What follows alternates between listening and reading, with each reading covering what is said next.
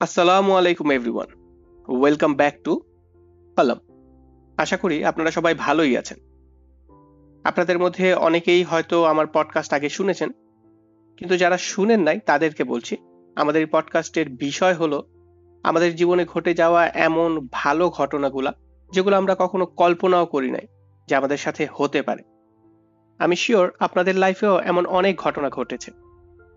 আপনারা যদি আপনাদের লাইফের ওই ঘটনাগুলো আমাদের সাথে শেয়ার করতে চান, তাহলে অবশ্যই আমাদেরকে লিখে পাঠাবেন অথবা অডিও রেকর্ড করে পাঠাবেন। কারণ আমি চাই আমাদের এই পজিটিভ স্টোরিগুলো দিয়ে আমরা যাতে অন্যদের মধ্যেও পজিটিভিটি আনতে পারি।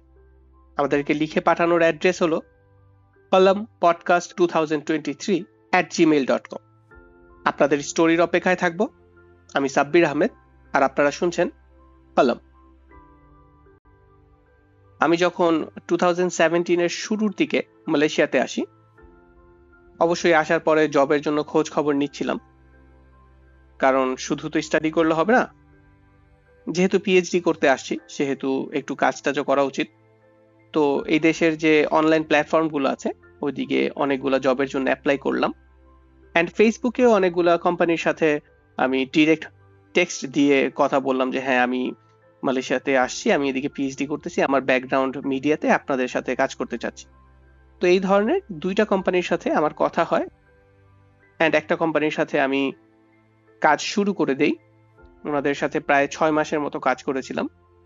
ওনাদের সিনেমাটোগ্রাফি অ্যান্ড ভিডিও এডিটিংটা আমি করতাম। সাথে টুকটাক ফটোগ্রাফিও করতাম।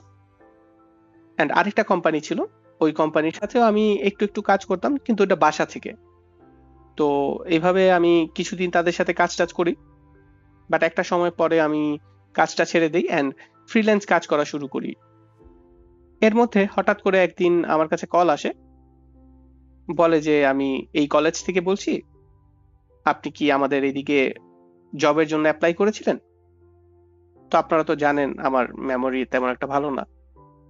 আমি আসলেই ভুলে গিয়েছি, ওই কলেজের নামও আমার মনে নাই। তো আমি বললাম যে, আমার তো মনে হয় আমি অ্যাপ্লাই করেছিলাম বাট হয়তো অনেক দিন আগে অ্যাপ্লাই করেছিলাম তো আমার আসলে মনে পড়ছে না। তো বলে যে, সমস্যা নাই। আমরা আসলে আমাদের কলেজের জন্য মিডিয়া গাই খুঁজছিলাম, যে কিনা ফটোগ্রাফি সিনেমাটোগ্রাফি ভিডিও এডিটিং এগুলো কাজ করবে। অ্যান্ড আপনার রেজিউমি আমরা পেয়েছি অনলাইন প্ল্যাটফর্ম থেকে। অবশ্যই আপনি অ্যাপ্লাই করেছিলেন। আমি বললাম যে হ্যাঁ হ্যাঁ অবশ্যই আমি অ্যাপ্লাই তো করেছিলাম না হলে কোথেকে পাবেন? তো তারা বলে যে আচ্ছা ঠিক আছে, আপনি কি ইন্টারভিউ এর জন্য আসতে পারবেন? আমি বললাম হ্যাঁ অবশ্যই আমি ইন্টারভিউ এর জন্য আসতে পারব। আমি আসলে অনেক দিন ধরেই কিন্তু জব করছিলাম না। তো আমি এই কলেজটাতে যাই ইন্টারভিউ দেই অ্যান্ড তাদের আমাকে ভালো লাগে সো আমাকে জবের অফার দিয়ে দেয়। এখন ঘটনা হলো যে, আমি ওই জবের জন্য অ্যাপ্লাই করেছিলাম কবে? আমার কিন্তু মনেও নাই। হ্যাঁ। অ্যান্ড অনেকদিন ধরে আমার কোনো জব ছিলও না। আমি বসেছিলাম। অ্যান্ড নতুন যে জায়গাগুলোতে আমি জবের জন্য অ্যাপ্লাই করতেছিলাম, সেদিক থেকে কোনো রেসপন্সও আসতেছিল না।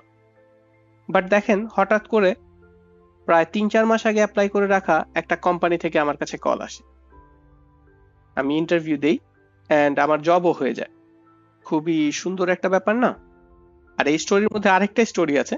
আমি যখন ইন্টারভিউ দিচ্ছিলাম গেটের মধ্যে একজন নক করে হঠাৎ করে অ্যান্ড গেট খুলে বলে, সাব্বির ভাই, আপনি এদিকে উনি আসলে আমার ওয়াইফের ইউনিভার্সিটি ফ্রেন্ড অ্যান্ড আমরা আসলে জানতাম না যে উনি মালয়েশিয়াতে থাকে বা এই কলেজেই জব করতেছে। তো আপনারা যদি জব খুঁজতেছেন অ্যান্ড মাঝে মধ্যে হতাশ হয়ে যান যে জব তো পাচ্ছি না। হতাশ হবেন না অ্যাপ্লাই করতে থাকবেন ইনশাল্লাহ এক সময় পেয়েই যাবেন। সময় মতো আপনার কাছেও কল চলেই আসবে। সাইনিং অফ আমি সাব্বির আহমেদ অ্যান্ড আপনারা শুনছিলেন কলম।